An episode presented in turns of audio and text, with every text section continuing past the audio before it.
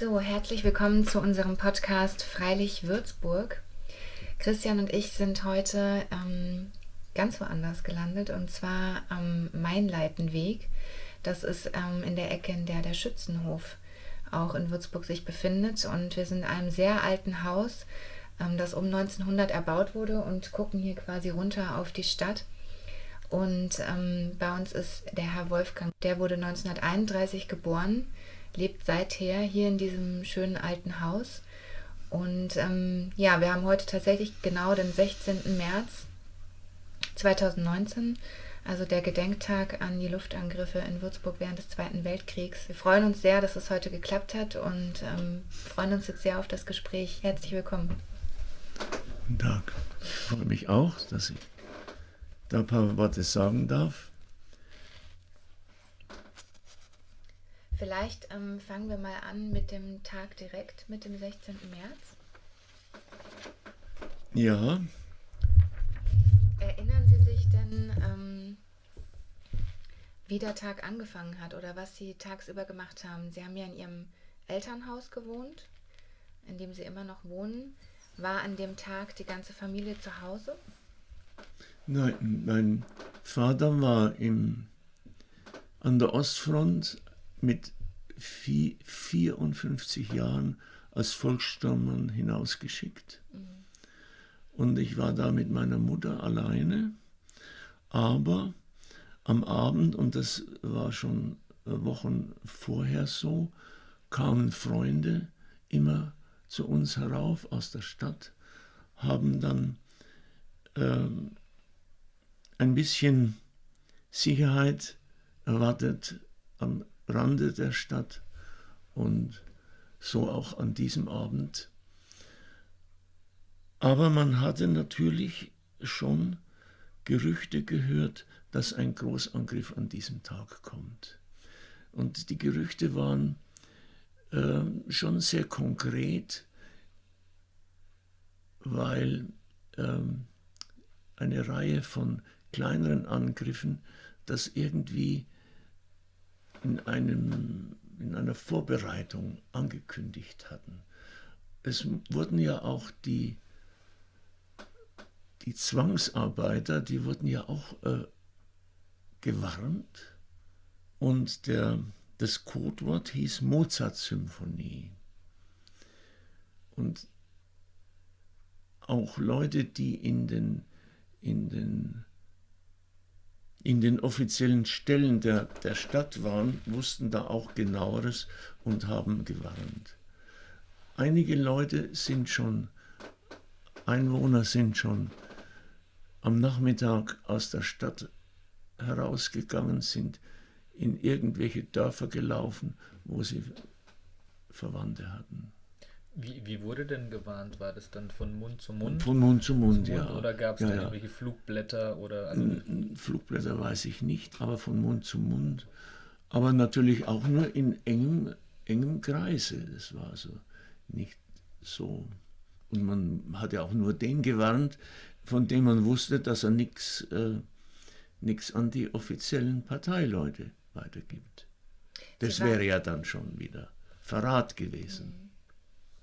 Sie waren ja an dem Tag ähm, oder in dem Jahr vierzehn Jahre alt. Ja.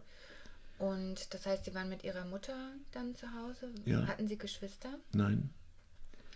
Und ähm, ab wann war das so, dass Freunde dann abends zu Ihnen hier hochkamen? Ja, schon ähm, Wochen, Wochen vorher. Mhm. Wir waren dann, ich glaube, dreizehn Leute äh, dann zuletzt hier. Und wann kamen die? Um wie viel Uhr circa? So vor, bevor es dunkel wurde, weil die Angriffe waren ja immer, die Großangriffe immer nachts. Okay.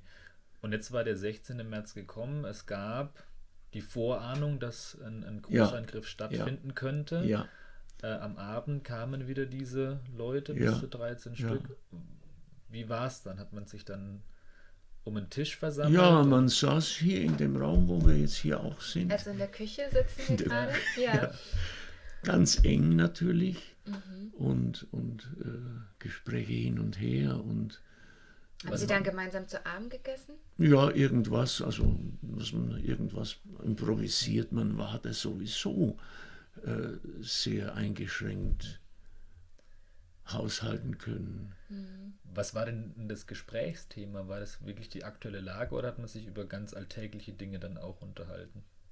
Alles miteinander, alles durcheinander. Es war auch eine sehr, sehr gemischte Gruppe. Es waren also äh, es war eine Verwandte, äh, die hier gearbeitet hatte, Jüngere.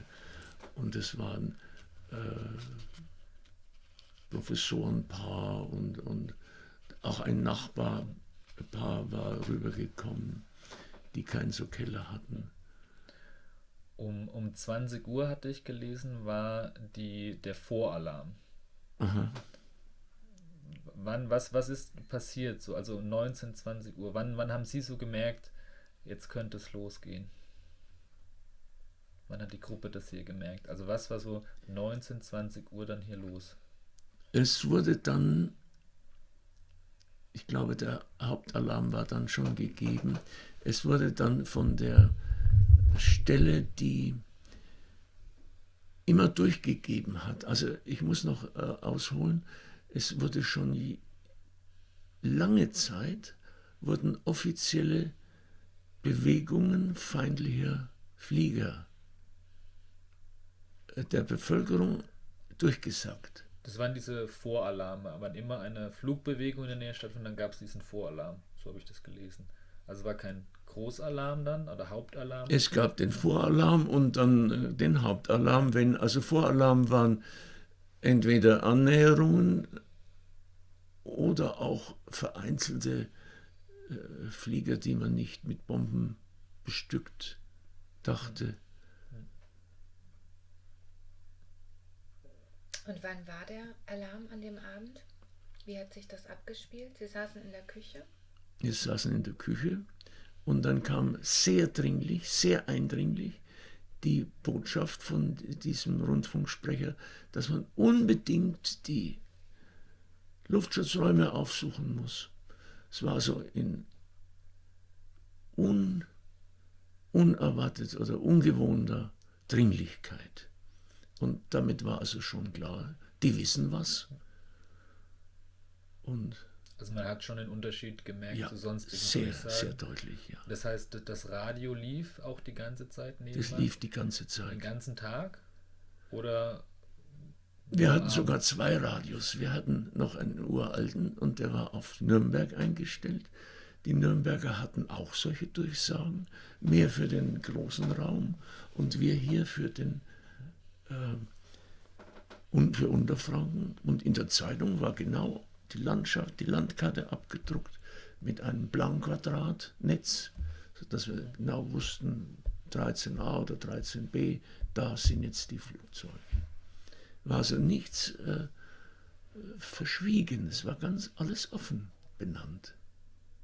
Und dann kommt diese Warnung, was passierte dann? Ja, und dann sind wir natürlich in den Keller und äh, dauerte nicht lang, kommen dann diese, dieses Brummen dieser Bomberverbände, die hatten wir ja früher schon, schon gehört, indem sie über uns hinweggeflogen sind. Und dann hieß es zuerst, sie, sie äh, fliegen weiter Richtung Süden. Und dann plötzlich hieß es, sie, sie sind wieder umgekehrt. Das heißt, sie haben das Radio mit in den Keller dann genommen? Das, der Keller ist ja gleich da. Das war... Das stand hier in der Nähe irgendwo. Alles gehört. Das ist alles ja. gehört. Wissen Sie denn, was tatsächlich, äh, also wie die, die Flugbewegungen dann tatsächlich waren im Nachhinein? Weil, was ich mir angelesen hatte, ähm, diese Royal Air Force aus England, die sind mit fünfhundert Fliegern losgeflogen und ein bisschen mehr als die Hälfte ist tatsächlich nach Nürnberg weitergeflogen. Mhm. Und knapp die Hälfte ist eben äh, nach Würzburg abgebogen. Mhm. Also die sind auch nicht direkt hierhin geflogen, sondern hatten ein kleines Ausweichmanöver und sind erst dann nach, nach Würzburg abgebogen. Und ja, aber man kann sich vorstellen, knapp zweihundertfünfzig äh, größere Flugzeuge, was für ein Brummen das sein gemusst hat. Ja, das ist ein starkes Brummen. Und dann ging es ja schon bald los. Dann hat es ja schon richtig... richtig geknallt, also die haben zuerst natürlich die Sprengbomben eingesetzt, denke ich, um die Dächer äh, von ihren Dachziegeln zu entlauben, hätte ich beinahe gesagt. Mhm. Und dass die Brandbomben, dass die dann gleich richtig in die... Das heißt, Sie waren dann ähm, mit vierzehn Leuten, ungefähr zu vierzehn, in dem Keller. Ja. Und der Keller war, ist unterhalb Ihres Hauses, also der gehört zu ja, Ihrem Haus? Ja, aber das ist, es ist alles, alles so leicht gebaut, das hat also eigentlich mehr psychologischen Schutz. Wie groß war der Keller? Ein Raum. Ein Raum. Ein Raum. So groß wie die Küche hier? Bisschen winzig größer, und da waren Kohlen, Kohlenhaufen und, und, und äh, Kartoffelkiste und Obstharten. Und hatten Sie denn irgendwas gesehen vom Angriff? Oder von, von es wurden ja vorher auch immer so Markierungen abgeworfen? Ja, da, da hat jemand im Keller gesagt, da, da stehen ja schon die Christbäume. Hm. Und dann bin ich rausgerannt und habe diese Dinger gesehen. Das war ja sehr... Vielleicht erklären, oder magst du kurz erklären, was die Christbäume, was damit gemeint ist? Also Christbäume sind letztlich Markierungsbomben gewesen, die den nachfolgenden Fliegern dann gezeigt haben, wo sie bombardieren sollen. Es gab erst eine rote Markierung Höhe Spottuni, ähm, wo die Flieger reinkommen sollten, und dann wurde eben Würzburg, die Innenstadt, so markiert, dass die Bomber ungefähr wussten, wo sie dann ihre, es waren ja... ich glaube, äh, über dreihunderttausend Bomben dann, dann abladen mussten. Und wie Sie genau richtig sagten, erst große Sprengbomben und dann eben diese kleinen ähm, Brandbomben, die ganz Würzburg dann entflammt haben. Jetzt gehen wir nochmal zurück zu dem, zu dem Abend. Also Sie sind dann raus, rausgelaufen, um sich diese Christbäume, wie sie genannt wurden, anzuschauen. Ja, und... und äh das war schon sehr, sehr erschreckend und seltsam feierlich, mhm. denn die hatten auch die Stadt, das kam mir erst wieder in Erinnerung, etwas, etwas in fahles Licht getaucht. Also vielleicht konnte man da auch von den Bomberpiloten einiges erkennen, was vielleicht in deren Ziele Ziel, Ziel, Option mhm. vorgesehen war. Mhm. Und die kamen ja sehr langsam vom Himmel runter, weil die eben an Fallschirmen angebunden waren. Deswegen sind Ach, deswegen waren die so runtergefallen, so sondern ja, die ja, segelten ja. nach unten. Ja. Und da standen sie dann allein äh, draußen? Und ja, ich bin natürlich sofort wieder in den Keller. Das, man war ja jetzt absolut sicher, dass es jetzt... kommt. Wie, hat, wie haben Sie sich da gef- haben Sie sich sicher gefühlt in dem Keller, oder? Ein bisschen sicherer. Also man, man hat ja mit einer kleinen, kleinen Sicherheit hat man ja schon, schon bestimmte, bestimmte Schutzidee. Und wie, wie, wie muss man sich die Situation dann vorstellen? War es ruhig? Oder war, was, hat man geredet, hat man, hat man geweint, hat man geschrien, als dann wirklich die Bomben fielen? Wie die Bomben fielen, und ich muss sagen, das war also sehr laut. Das war so laut, dass es richtig weh, weh getan hat. Und was auch äh, ein unangenehmes Gefühl war, wie das Haus geknirscht hat. Also das hat man irgendwie gehört, dass das in dem Luftdruck so, so, so bewegt wird. Und, und äh, natürlich flogen dann die Dachziegel weg und die Fenster sind alle gesplittert und so weiter. Auch die, die sonst nicht gebetet haben, die waren auch dabei. Ob sie sich hinterher noch was anderes gedacht haben, das will ich mir gar nicht überlegen. Ähm, Plötzlich ist ein, ein Feuer am Kellerfenster gesehen worden und einer hat geschrien, raus, da fallen ja schon die, die Balken brennend runter, wir müssen jetzt aus dem Keller. Es war überhaupt ein großes Problem, auch für die Leute in der Stadt, wann gehen sie aus dem Keller raus? Also bei zunehmendem Brennen, mal von den Sprengbomben abgesehen, werden ja die Kellereingänge verschüttet unter Umständen. Geht man zu früh raus, ist man mitten im, im Bombardement. Und ein Glück war ja für die Würzburger, dass wir diesen Ringpark hatten. Und da konnten die dann aus der Innenstadt, hatten die dann einen Zugang zum Main runter. Also die sind von der Innenstadt über den Ringpark zum Main? Ja, also weil sonst hat ja alles gebrannt und der Ringpark war ja breit genug, um äh, trotz Feuersturm und auch einzelnen, einzelne Brände doch da äh, weiterzukommen in den, in den äh, verschütteten und brennenden Gassen. Da kommen wir ja nicht durch. Noch Jahre später gab es Gassen, da ist man in einer Stockhöhe, in der oberen Stockhöhe überhaupt gelaufen. Hm. Da war das noch nicht einmal freigeräumt. Aber das wussten Sie ja in der Nacht alles noch nicht. Nein. Und wie haben Sie sich dann verhalten? Also Sie haben dann überlegt, ja, ob Sie aus dem Keller... Ja, wir raus... sind sofort raus, da wird gar nicht überlegt. Und dann sind wir über ins Freie, über zerbrochene Türen und Mauerbrocken und Glasscherben. Und ganz instinktiv sind wir dann den Berg hinaufgerannt, weil da oben ja der Wald war. Aber das haben wir dann doch bald an der ersten Stützmauer gelassen. Ich bin da umgekehrt, weil neben mir schon die Brandbomben, immer noch vielen Brandbomben, und es waren Brandnester ringsherum. Und dann haben wir uns an diese Stützmauer, an den Grund, haben wir uns da hingelagert und blieben dann da die ganze Nacht. Was heißt Stützmauer? Das ist also, in, der Berg war ja terrassiert, mhm, und da gibt es dann zwischendurch immer mal solche Stützmauer für, für das obere Grundstück. Mhm. Und da hatten wir wenigstens von einer kleinen Seite Schutz und Spursicherheit. So, so äh, bescheiden wird man dann und fühlt sich da schon sicher. Wann hatte denn die Nacht für Sie dann ein Ende? Also konnten Sie schlafen und wann haben Sie registriert, dass der nächste Morgen angebrochen war? Wann konnten Sie zum ersten Mal auf die Stadt runtersehen? Ich konnte die ganze Zeit auf die Stadt runtersehen. Ich sah ja die Stadt brennen. Ich Es hat sich immer weiter ausgebreitet und ja, es ist ja noch Mitternacht, es, die Stadt brennt und brennt und wird immer, und wenn man dann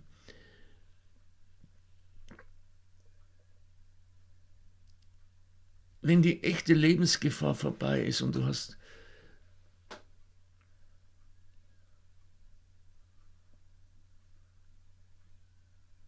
wo du einen klaren Kopf hast und ganz wach und rational handelst, dann, dann kehrt sich auf einmal alles um.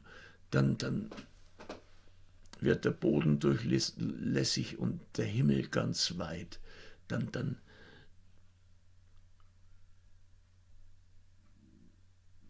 bei allem Tod und Schmerz blickst du da wie auf eine Bühne, wie auf ein riesiges Schauspiel, und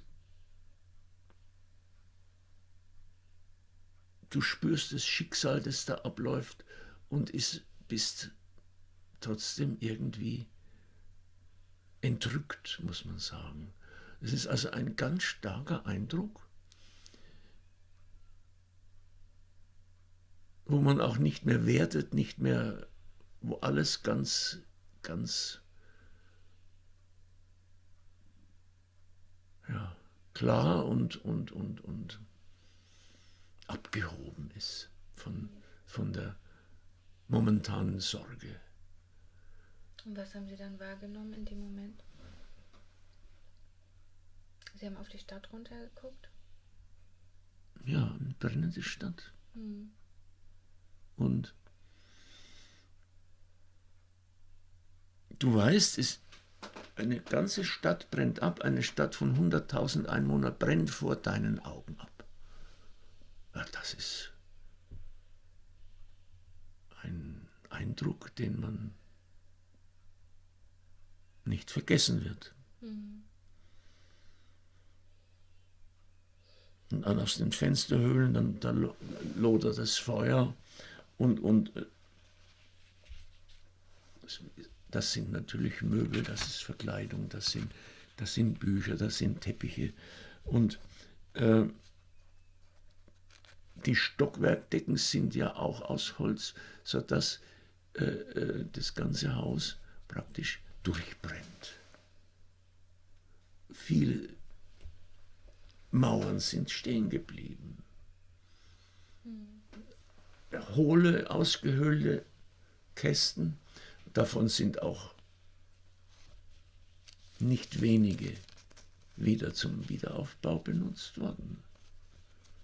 Viel zu viele hat man auch eingerissen, die man noch hätte, schöne alte Teile, die man noch hätte später dann eingerissen. Aber wir sind noch im Brennen.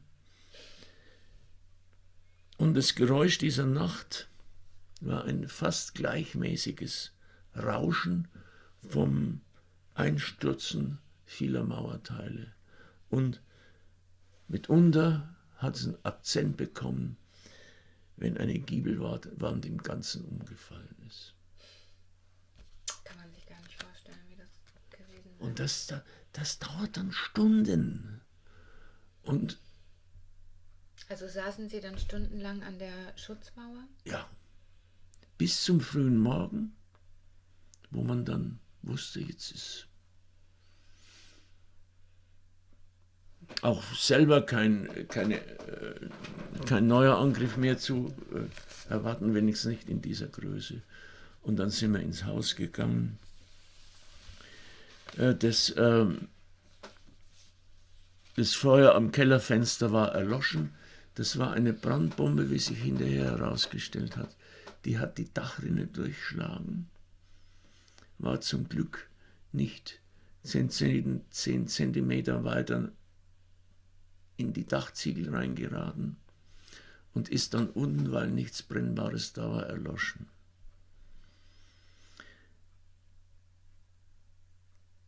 Bei aller Müdigkeit nagel ich noch Pappen in die kaputten Fenster, zum Teil Reißnägel grad geklopft, wer macht denn sowas, weil man nichts mehr hatte. Man war ja durch die ganzen Kriegszeit, Kriegsjahre her auch nicht mehr versorgt mit dem Nötigsten, weil es, ich habe da Pappen reingenagelt, weil es schon kalt war in diesen Märztagen. Mitten noch morgens am Morgen? Als Sie noch am Morgen, ja. Und dann sind Sie langsam zurück ins Haus, oder? Ja, und dann haben wir uns schlafen gelegt und die, äh, unsere Gäste, die sind dann nach ein oder zwei Tagen äh, erst runter in die Stadt, um zu schauen. Eine Frau kam rauf dann und hat zu meiner Mutter gesagt, Leni, wir haben gar nichts mehr. Wie lange brannte es denn in der Stadt? Das war, also die Hauptbrände waren dann am Morgen schon durch. Da gab es immer noch äh, Sachen, die dann geklimmt haben und weiter weiter gebrannt, und zwischendurch ist auch wieder mal eine, eine, eine, ein Zeitzünder hoch und all so Sachen, aber die waren, die, die hat man sich gar nicht mehr so, so bemüht. Erst dachte ich, ja, warum hört man denn da keine Feuerwehr? Ja, später habe ich es begriffen. Ja, undenkbar, irgendwas zu löschen. Wie war denn dann der, der erste Tag? Sie haben sich schlafen gelegt, dann sind Sie irgendwann wieder aufgewacht. Was war da so das Erste, was man... Konnte man da, also ich kann mir gar nicht vorstellen, dass man da ein Auge zutun konnte. Ja, man ist so, man ist so erschöpft. Hm. Die Erschöpfung, die ist stark genug und, und äh, man will ja auch hm. sich ausklinken. Ja. Man will das ja auch. Und man muss es auch. Natürlich gibt es in so einem äh, Katastrophengeschehen auch immer wieder äh, ganz triviale äh, Alltagsgeschichten. Das, das äh, wird davon nicht berührt. Haben Sie dafür ein Beispiel? Nicht gerade. Also Sie haben sich dann schlafen gelegt für ein paar Stunden? Ja, und dann, dann hatte meine Mutter einen Fehler gemacht, die hat dann gesagt, also noch während wir da äh, gefloh, äh, geflüchtet sind, da aus dem Haus raus, ach, morgen fahren wir nach Eichstätt. Also Eichstätt war die äh, Ding meines Vaters, das Elternhaus das meines Vaters, und das ist ja noch ein Stück weg von der Front. Die Front war ja schon am Anrücken. Man hat ja schon, schon Geschützdonner gehört. Und äh, das habe ich mir ein bisschen äh, auch als Ziel genommen, denn ich war wenig, aber sehr gern in Eichstätt, im ganz alten barocken Haus. Und ich bin dann, ich glaube, zwei Tage später mit einer Cousine, die auch mit im Keller war, mit den Rädern nach Eichstätt gefahren. Meine Mutter blieb noch da, hat einiges geregelt und kam danach. Jetzt will ich noch eine kleine Geschichte erzählen. Die habe ich äh, zwei oder drei Tage später am Morgen war es. Ich schaute da über die ganze Schutt, Schuttwüste, über die Stadt, die einmal eine schöne, lebendige Stadt war. Und da glitzerte der Main wie eh und je, und am Mainquai auf der anderen Seite, da waren auf einmal war so ein seltsames Ornament von so ein paar Strichen aneinandergereiht. Ich habe ein altes Fernrohr gehabt und habe das scharf gestellt und geguckt. Da waren Männer mit einer Stoffbahre, die kamen und gingen. Jedes Mal brachten sie eine kartoffelsackgroße, schwärzliche Figur und kippten die schön parallel neben die vorigen, wie man später erfuhr, verkohlte Leichen aus einem nahen Klosterkeller. Ganz säuberlich aufgereiht, wie die ausgelegte Stricke einer Jagdgesellschaft.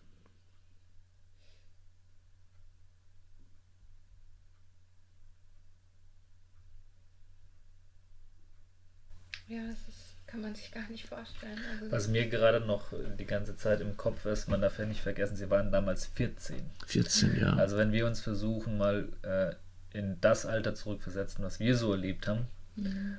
Und man sich vorstellt, dass ein vierzehnjähriger genau das erlebt hat, was Sie gerade erzählt haben, und diese Eindrücke, ist es ja nochmal ähm, doppelt schrecklich. Mhm. Sie hatten äh, im, im Vorgespräch was gesagt, beziehungsweise ich stelle die Frage, sodass Sie es wiedergeben mhm. können, wann war Ihre Kindheit vorbei? Ja, die war vielleicht mit sieben Jahren vorbei. Ich bekam keine Laubsäckchen mehr. Ich habe Keine was? Laubsägen, diese kleinen Laubsägen, mhm. mit denen ich gebastelt habe. Ah, das ich, weiß ich als Frau. Ich kenn's noch. Ich bin äh, mit meinem Fahrrädchen in die Stadt gefahren, natürlich auch in die Schule. Und, und welche Schule waren Sie? Äh, vier Jahre in der Volksschule in der Burghardter Straße. Mhm. Und dann vier Jahre im Penal, und dann war alles aus, und da gab es dann auch keine Möglichkeit für mich äh, weiterzumachen. Ich musste dann Beruf erlernen. Wie alt waren Sie dann? fünfzehn. Mhm. Da, da, also ein Jahr blieb ich dann noch, noch äh, im Unsicheren. Also wie gesagt, es gab keine Schulen mehr in Würzburg. Habe Ziegel abgeklopft, um hier einiges wieder richten, dass man wieder richten kann. Ich habe da auch mitgeholfen und, und eine kleine Seilbahn gemacht, damit man Sand und so Zeug raufziehen kann. Und das Dach musste wieder gerichtet werden. Und nach einem Jahr war, war es fällig, dass ich wieder in die Schule ging. Und da war nichts mehr. Und dann habe ich halt äh, eine Setzerlehre angefangen, eine Schriftsetzerlehre. Auch meine Mutter hat auch kein, mein, mein Vater war nicht mehr gekommen, mhm. wir wussten nichts von ihm. Haben Sie irgendwann nochmal was darüber erfahren, was mit ihm passiert ist? Ja, etwa ein oder zwei Jahre später, dann hat ein Nachbar hat gesagt, ja, also ich sag's Ihnen, äh, wenn es Ihnen keiner sagt, denn äh, es waren Leute zurückgekommen aus dieser Volkssturmtruppe und er lebt nicht mehr.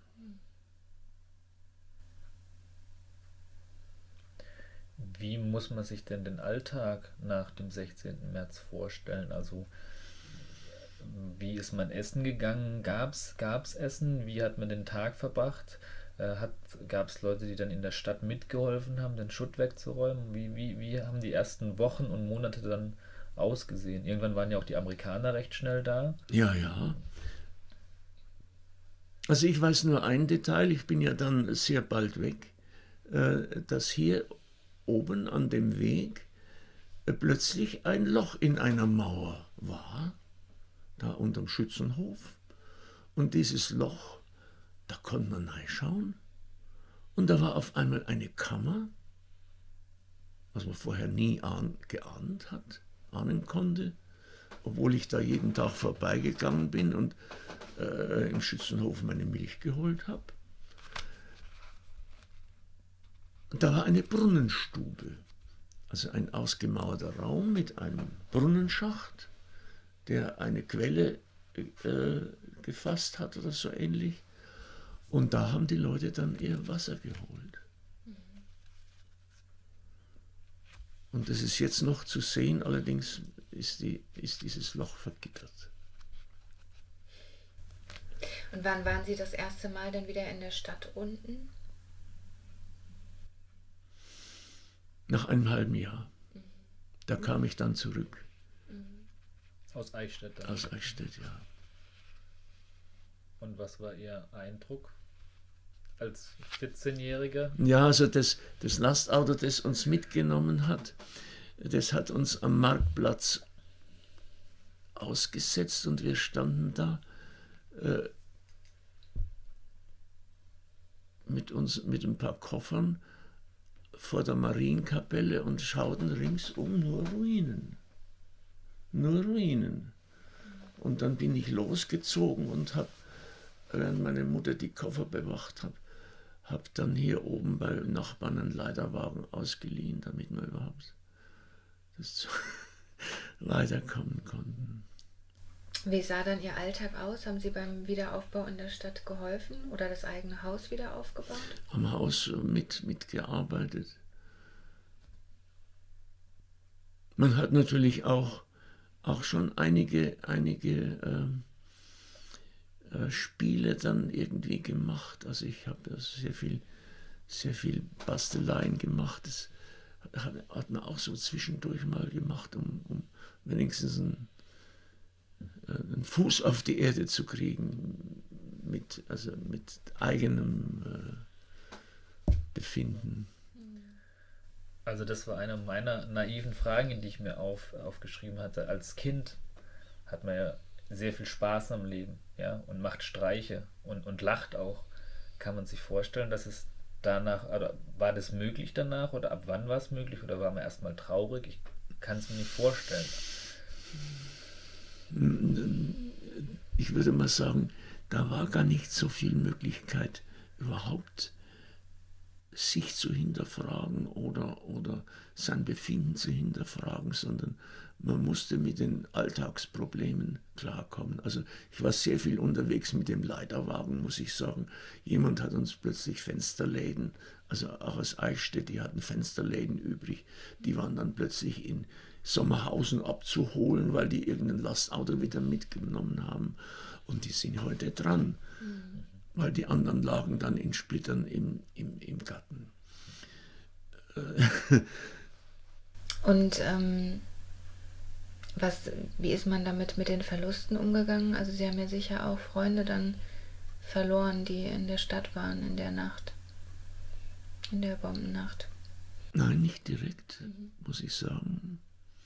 Aber die Leute, die hier heroben waren, also den Nachbarn, die hatten also auch alles alles verloren, alle, alle ihre Wohnungen ausgebrannt und so weiter. Das war schon nicht einfach. Ja. Also hat man, weil sie meinten, man hatte gar keine Zeit, sich zu hinterfragen, weil man mit den Alltagsproblemen, mit dem Wiederaufbau ja. beschäftigt war.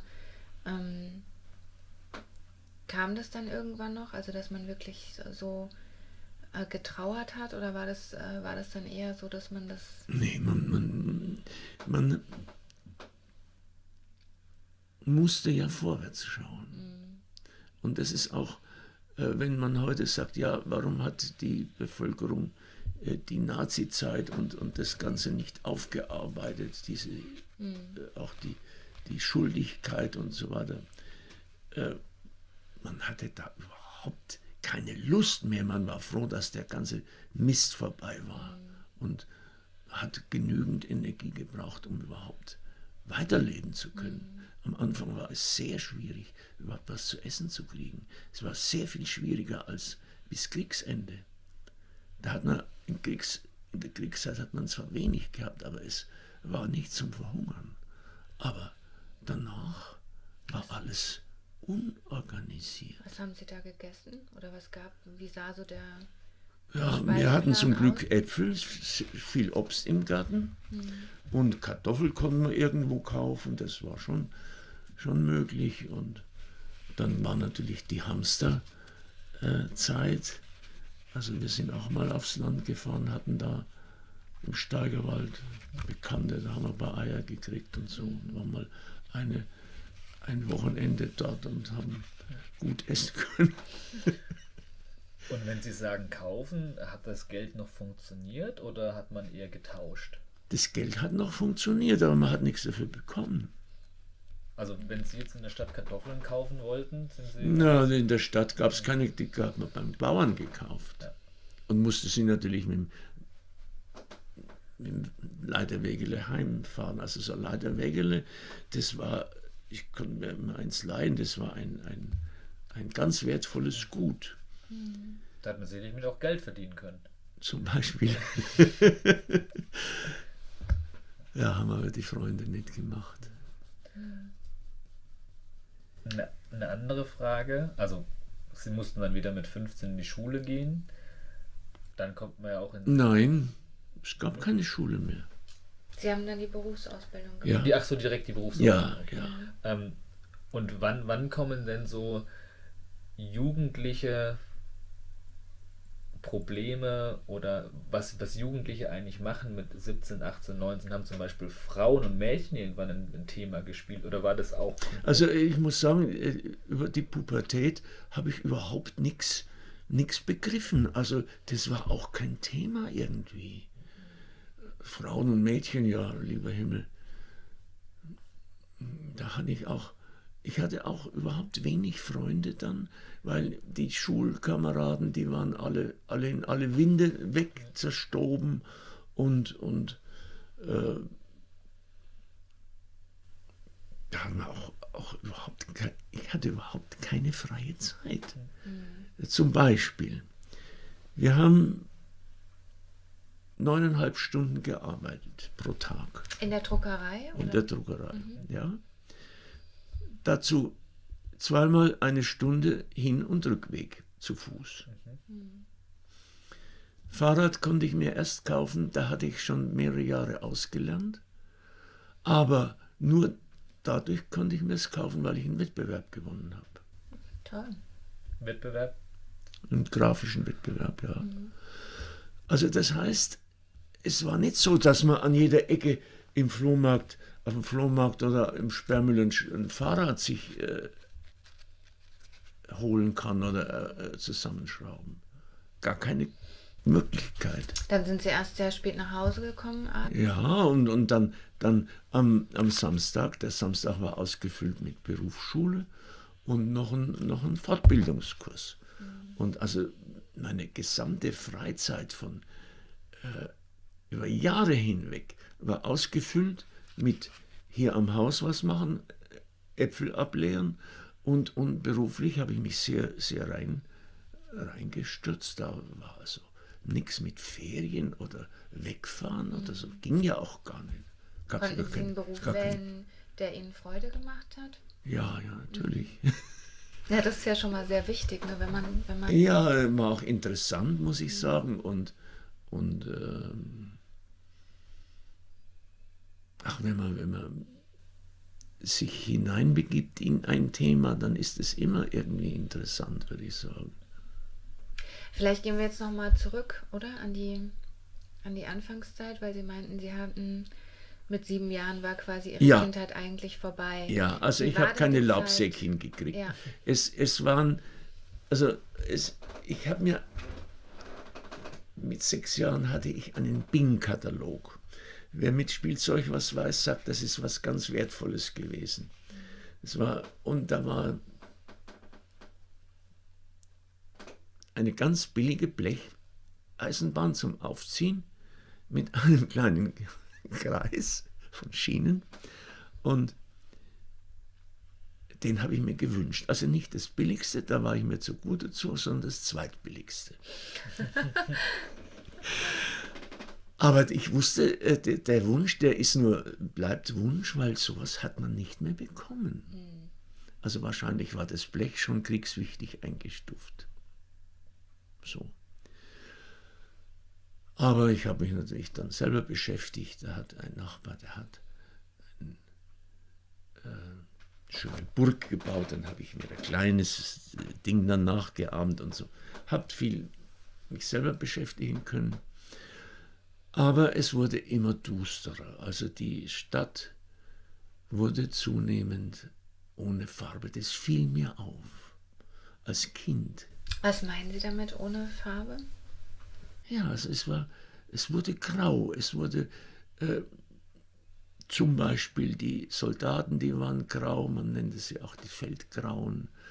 Äh, später kamen die Tarnanstriche aus dreckigen Erdfarben.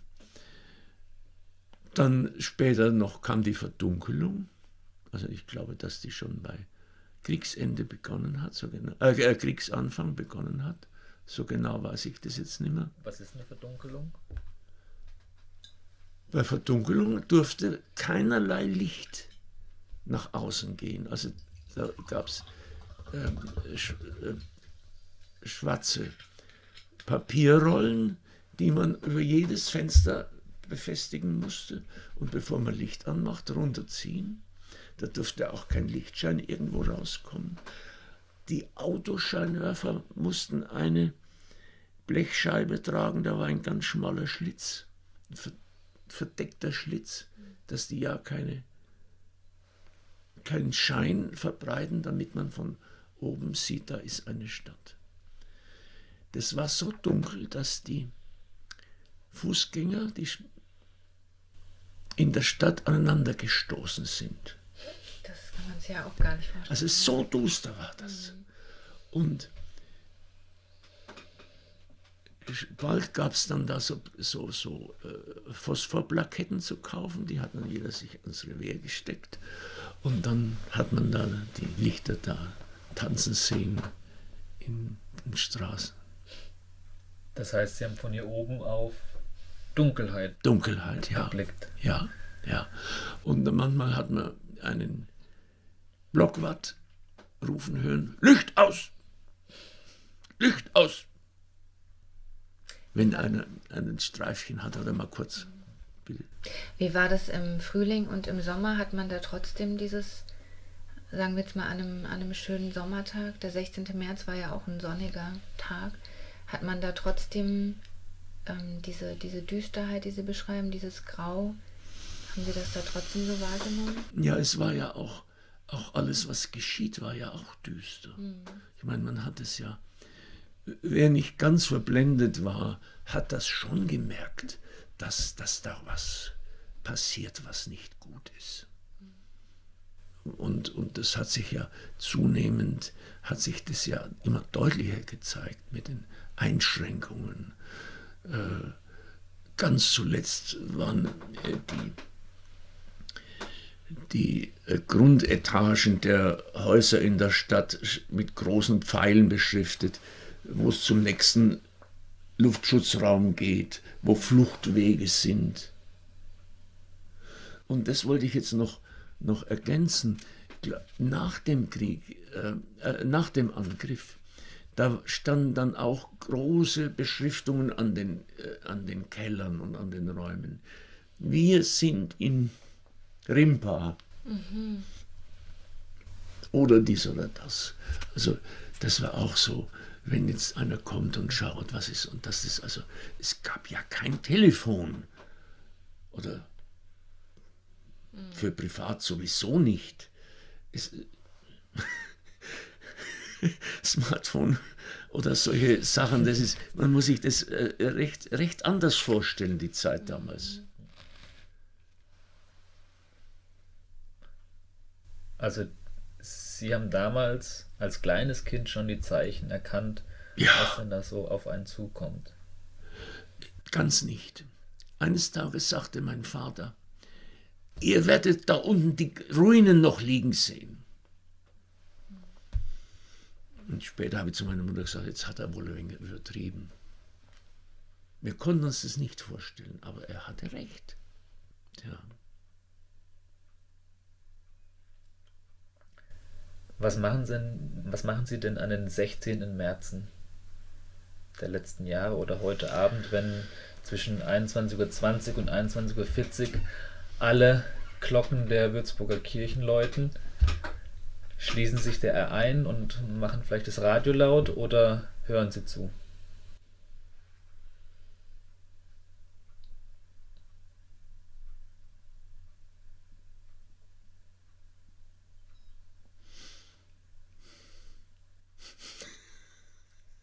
Sehr schwierige Frage. Ich Wie war es denn die letzten Jahre?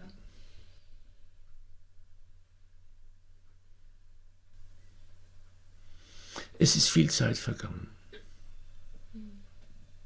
Das heißt also, ich will mich damit nicht mehr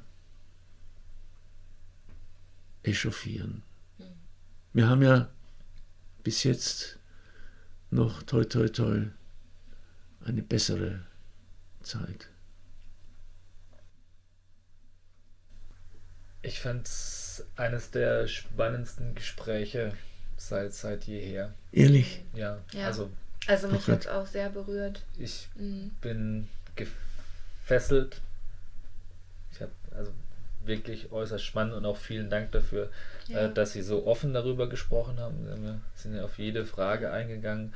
Äh, ich wüsste nicht, wie ich solche Erinnerungen jemandem anderen und gerade an dem heutigen Tag äh, vermitteln können. Von daher. Vor allem auch Fremden, das müssen wir ja. auch nochmal an der Stelle ja. sagen, dass wir als Fremde quasi hergekommen sind und sie uns so offen naja, erzählt haben. Dass mit der Zeit wird man offener. Mhm. Das ist, also jetzt muss ich noch was sagen, man soll vor, vor dem Alter keine, keine Angst haben. Mhm. Ich habe noch wunderschöne Zeiten. Mhm. Gibt auch, also es ging mir die letzten Tage nicht gut, ich bin auch heute noch nicht so ganz auf dem, auf dem Damm. Aber äh, ich lerne auch noch was. Ich lerne, habe gelernt vor zwei Jahren, was ich nie hatte, an einem griechischen Strand, äh, an so, so einem komischen, äh, so einer Strandbar mal abzuhängen. Mhm. Das habe ich mein Leben noch nicht gemacht.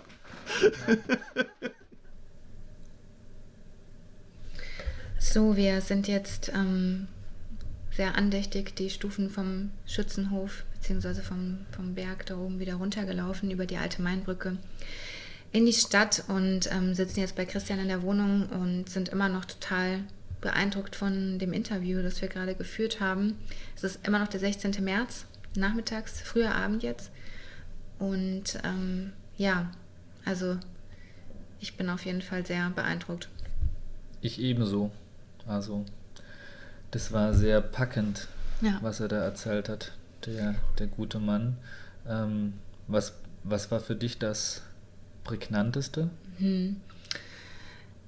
Ähm, also erstmal fand ich wirklich krass, vielleicht auch nochmal für, für die Hörer und Hörerinnen, die ihn ja nicht sehen konnten, wie, wie vital dieser Mann noch ist. Also Wahnsinn, der hat stahlblaue Augen und ähm, ist noch total... Ja, auch so in seinem Gesicht irgendwie, wie er einen anguckt, noch total fit mit seinen achtundachtzig Jahren. Ähm, und krass finde ich auch, dass er da ja seit, seit Geburt an im Endeffekt in diesem Haus wohnt, über der Stadt. Und, und wir sind danach, also nachdem wir uns verabschiedet haben, sind wir nochmal vor die Tür getreten und haben quasi nochmal diesen Wall gesehen, wo ähm, die Familie und die Freunde sich während der Bombennacht versteckt ja. haben. Und der ist wirklich nur so dreißig Meter oberhalb vom Haus, ist so, ein, so eine Steinmauer, kann man sagen. Und das diente als Schutz, das muss man sich mal vorstellen. Also erst zwischen den Bomben, zwischen dem Bombenhagel sind die da hochgerannt und haben sich an die Mauer gekauert. Also eigentlich kein Schutz. Ja. Eigentlich und kein Schutz. Dass er dann auch so gesagt hat, ähm, dass er, ähm, ja, dass er dann quasi in dem Moment jegliche Schmerz und Gefühle so wie ausgeschaltet waren, er dieses, dieses Szenario vor sich gesehen hat. Ich meine, da würde man ja heute sagen, er war einfach klassisch in, in einem Schock, in einer Schocksituation. Ja. Ähm, und nochmal das als vierzehnjähriger. Ja. Ja, und diese Erinnerung so noch präsent zu haben und weiterzugeben, das war schon, war schon sehr beeindruckend. Und ja, der, also alles, was er erzählt, der ist absolut fit im Kopf und körperlich ist er auch fit. Und man muss sich vorstellen, ihr seht ja alles in der Instagram-Story, wo wir denn waren. Dieses Haus ist ja, man muss da, keine Ahnung, so circa fünfzig, sechzig Treppenstufen äh, hochlaufen, ist direkt in einem Waldstück mhm. ähm, gebaut. Ähm, davor stehen jetzt sehr hohe Bäume, was früher ja dieser Obstgarten war, von mhm. dem sie ihre Äpfel und so weiter bekommen haben. Also ich fand es sehr spannend. Ich habe einige äh, Zeitzeugenberichte gelesen, gehört und gesehen, Interviews. Ähm, das war schon nochmal echt eine andere Nummer, fand ich, mhm. was er da erzählt hat. Und man hat es, glaube ich, auch ganz kurz gehört, als es wirklich drum ging, äh, was macht er denn heute Abend oder was hat er denn in den mhm. vergangenen Gedenktagen getan, da bei all den schrecklichen Dingen, die er erzählt hat, da wurde er doch ein bisschen andächtig. Also ich mhm. glaube, auch wenn er sagt, okay, er will damit abschließen, ich glaube, das bringt schon nochmal was anderes hoch, ähm, mhm. als jetzt ein Interview am gleichen Tag. Ja. Ja, wir wollten nochmal, wir wollten jetzt gar nicht mehr so viel mhm. quasi sagen, aber wir wollen auf jeden Fall nochmal die, die Fakten zu dem Tag ähm, zusammentragen. Ähm, Genau. Magst ja, du anfangen? Ja, ähm, so wie auch in der, in der letzten Folge, so ein paar ganz äh, kurze Fakten, die man vielleicht nicht ständig liest und hört um den Tag herum. Ähm, es wird ja immer von dem zwanzigminütigen Bombenangriff gesprochen, der neunzig Prozent der Innenstadt und circa um die achtzig Prozent mit Umland zerstört hat. Der eigentliche Angriff, also nach der Markierung, ging tatsächlich nur sieben Minuten, nämlich von mhm. einundzwanzig Uhr fünfunddreißig bis einundzwanzig Uhr zweiundvierzig, also innerhalb von sieben Minuten wurde Würzburg in Schutt und Asche bzw. in Vollbrand ähm, Gesetzt, gelegt. Ja. Ja. Ähm, was ich auch ganz interessant ähm, finde, ähm, nach, nach, dem, nach dem Angriff äh, gibt es ja immer so dieses Grab am Main und es sollte eigentlich weiter Fluss ähm, aufwärts wieder aufgebaut werden und die Würzburger haben angefangen, das wieder schnell aufzubauen. Die Universität sollte auch nicht aufgebaut werden, sondern in Regensburg wieder aufgebaut werden. Ach, haben krass. Sie aber nicht gemacht mhm. und Regensburg hat erst in den sechziger Jahren ihre Universität bekommen. Mhm. Das fand ich spannend, habe ich vorher noch nicht gewusst. Das wusste ich auch nicht, ja. Ähm, auch bei den, ähm, beim Wiederaufbau fand ich interessant, ja, erst, na, man stellt sich so vor, alle packen mit an, das war freiwillig, aber dann gab es einen Arbeitsdienst und dann gab es einen verpflichtenden Ehrendienst, also dann wurden die Bürgerinnen meistens mhm. und Bürger schon ähm, zum, zum Wiederaufbau verpflichtet und am Ende hin hat es aber dann eine Priva- äh, das private Unternehmen dann ähm, gemacht. Ja.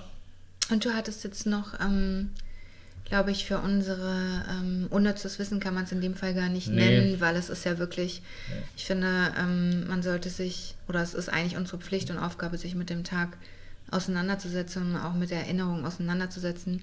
Wir haben trotzdem nochmal ähm, aus unserer Rubrik so drei Fakten, du hast die zusammengetragen. Genau, also weil wir es letztes Jahr hatten, äh, ist vielleicht jetzt nicht super spannend, aber letztes Jahr hatten wir ja von Stadtteilen gesprochen. Letzte, letztes äh, Mal. Letztes Jahr, ja. letztes Mal, vor zwei Wochen. Ähm, Äh, damals wurden die Stadtteile oder Bezirke in Polizeibezirke von den Amerikanern umfunktioniert, gab sieben an der Zahl. Es war die Altstadt Sanderau, sprich Janstraße nannte man die, Grombühl, Frauenland, Heidingsfeld, Steinbachtal, Zellerau und Dürbachau. Mhm.